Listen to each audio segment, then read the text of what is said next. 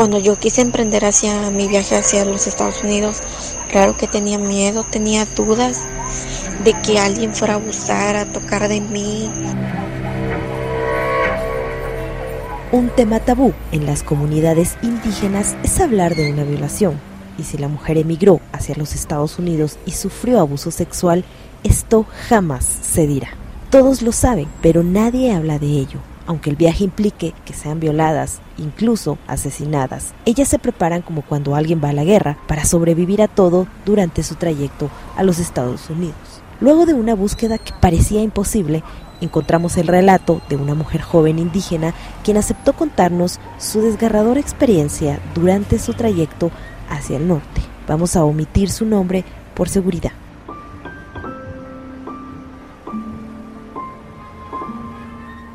Decidí salir en Guatemala para viajar a los Estados Unidos porque quería lograr mi sueño americano.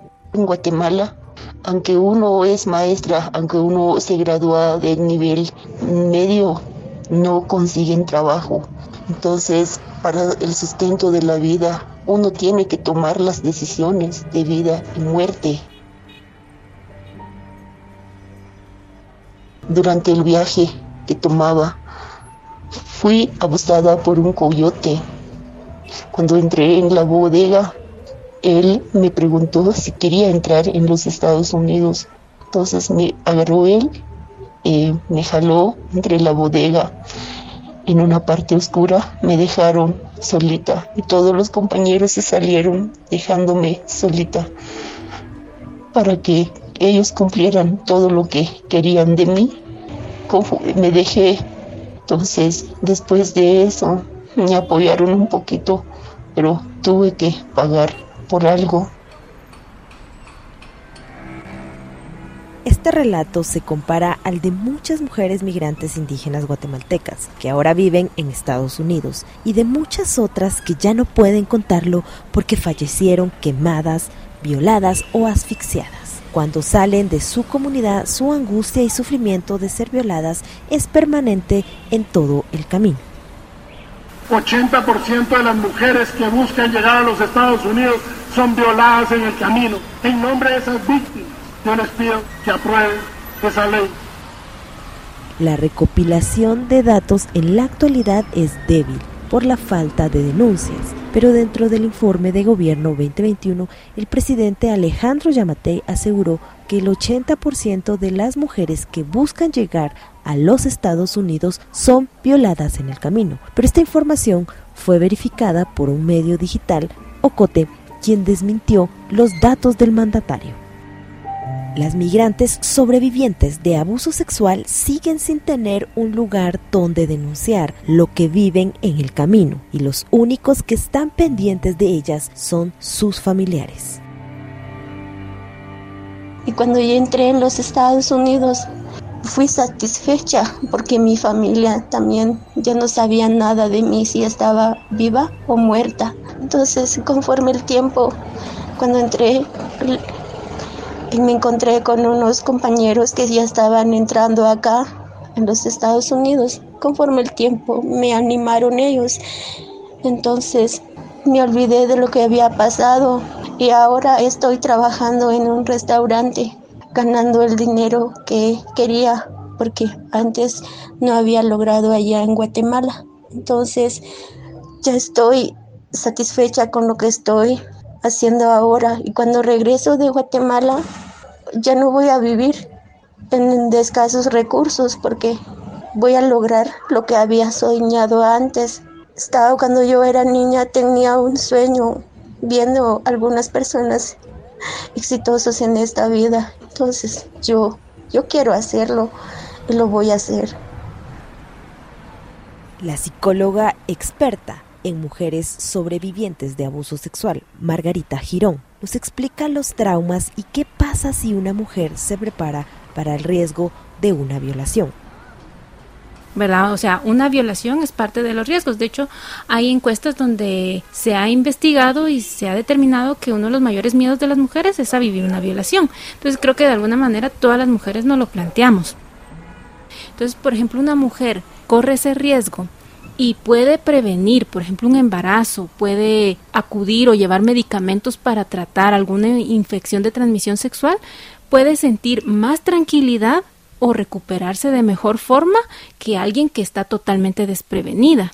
¿Verdad? Una persona que no lo había considerado, que no lo había pensado, no tomó ninguna medida de seguridad, considero yo que va a tener una respuesta psicológica de mayor estrés que una que sí se preparó. ¿Verdad? No quiere decir esto que, pues, si uno se prepara no afecta, ¿verdad? O que sea incorrecto prepararse, no. Creo que una persona que conoce su contexto y toma medidas para minimizar el impacto de una posible agresión, pues va a tener más posibilidades de recuperarse, ¿verdad? De, de tener más control sobre su vida.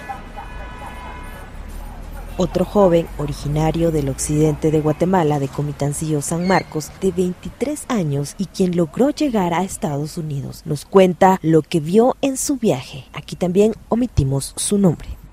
Tal vez uno nunca se imagina que puede ser abusado por, o violado por el transcurso del camino. Tal vez escucha, pero primeramente Dios, uno va con la mentalidad que sí uno va a llegar y que no le va a pasar nada pero ya llegando en el, último grupo, pues los que eran encargados de la bodega agarraron a las mujeres, sí, para hacer la comida, para alimentar a, un parte de un grupo, ¿verdad? Pero viéndolo bien, a veces ellos se pasaban, porque le decía a una mi compañera en el viaje, decía que, que se juntara con ella y él vía hacer lo posible para, para darle los papeles de Estados Unidos, pero eso solo son engaños, eso solo es para que, que se aprovechan nuestra pobre gente.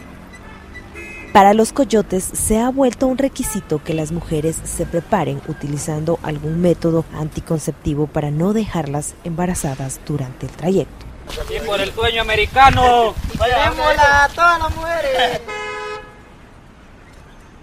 Yo escuchaba de mis compañeras que ellas decían que, que el coyote les decían que se inyectaran para no tener hijos. Y aparte de eso, el transcurso del camino, llegando en bodega en bodega, pues la comida, en unas bodegas la comida tenía como algo como apestaba.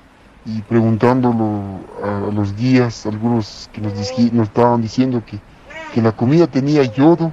El yodo es para que, que ni el hombre ni la mujer tengan esa sensación que no tener relaciones El yodo, si se consume en dosis elevadas, provoca ardor en la boca, la garganta y el estómago, fiebre, náuseas, vómitos, diarrea, pulso débil y coma. Pero según los guías o coyotes, esto inhibe el deseo sexual. Giron nos explica cómo los hombres sobrellevan un abuso de esta magnitud.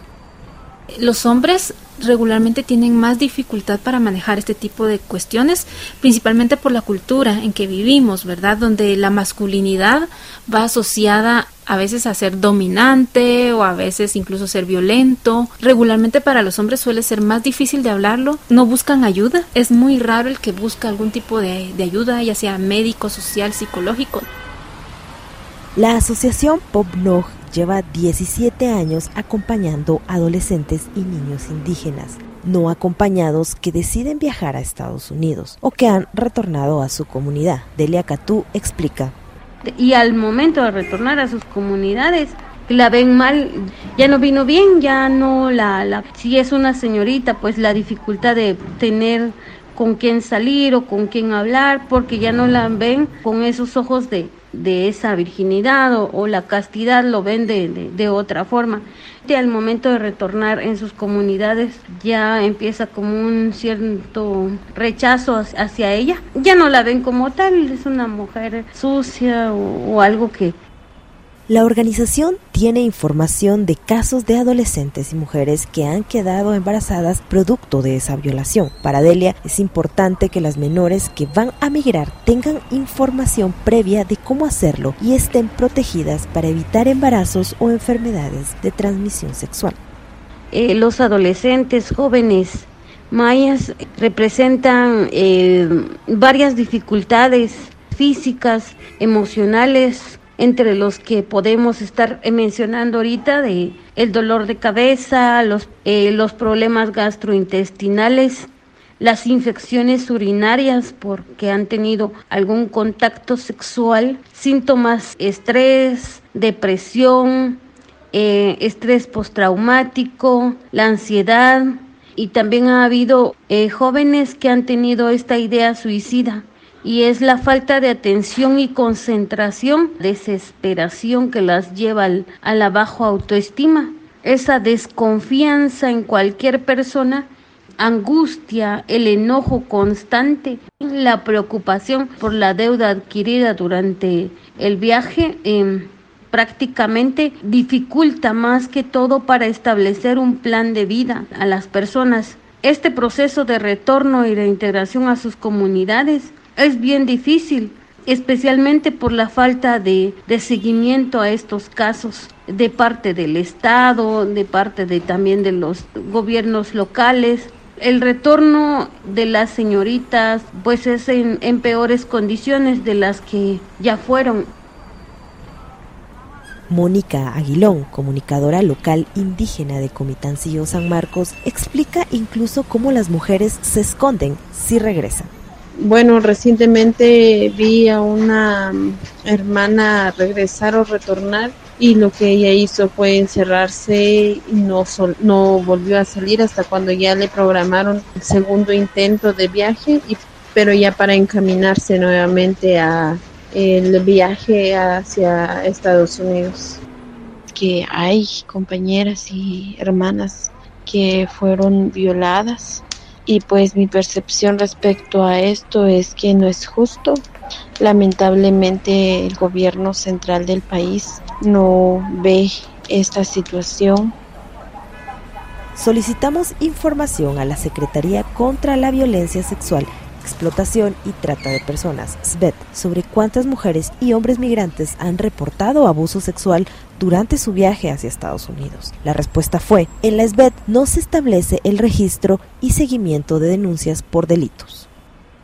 Desde el 1 de julio del 2019, la SBET aperturó el albergue temporal especializado para la atención de mujeres adultas migrantes, el cual brinda apoyo psicológico y de trabajo social a mujeres víctimas del delito de trata de personas. Según información de la entidad se reportan ocho personas albergadas víctimas del delito de violación sexual en el periodo de enero a julio del 2022. En cambio, el Ministerio de Relaciones Exteriores reporta un número de 22 repatriaciones de víctimas de trata de personas de enero a agosto del 2022. Durante ese mismo periodo también se estima que 41 mil migrantes han sido retornados a Guatemala desde diferentes países. Yo sí, la mera verdad lo que le puedo decir a las leyes es que si ellos en verdad son leyes, pues que hagan justicia. Y si ellos pues hagan justicia, gracias a Dios. Y si no, pues igual todo queda en las manos de Dios. Porque la mera ley, donde si no se puede hacer nada, no puedes pagar a nadie, es con Dios. Tanto hombres como mujeres por lo general no buscan ayuda por la forma en que funciona el sistema de justicia de Guatemala. En el caso de la niñez, en especial de la niñez no acompañada, las posibilidades de sufrir diferentes tipos de agresiones se aumentan y la denuncia y búsqueda de atención se vuelve más complicada. En todo caso, puede darse un peor escenario a nivel de salud mental cuando la víctima pone su denuncia por lo desgastante que puede resultar el proceso. Desde Guatemala, Diana Fuentes para Radio Francia Internacional. Yo he nacido entre montañas, entre tejidos de tierra, aire y agua y fuego.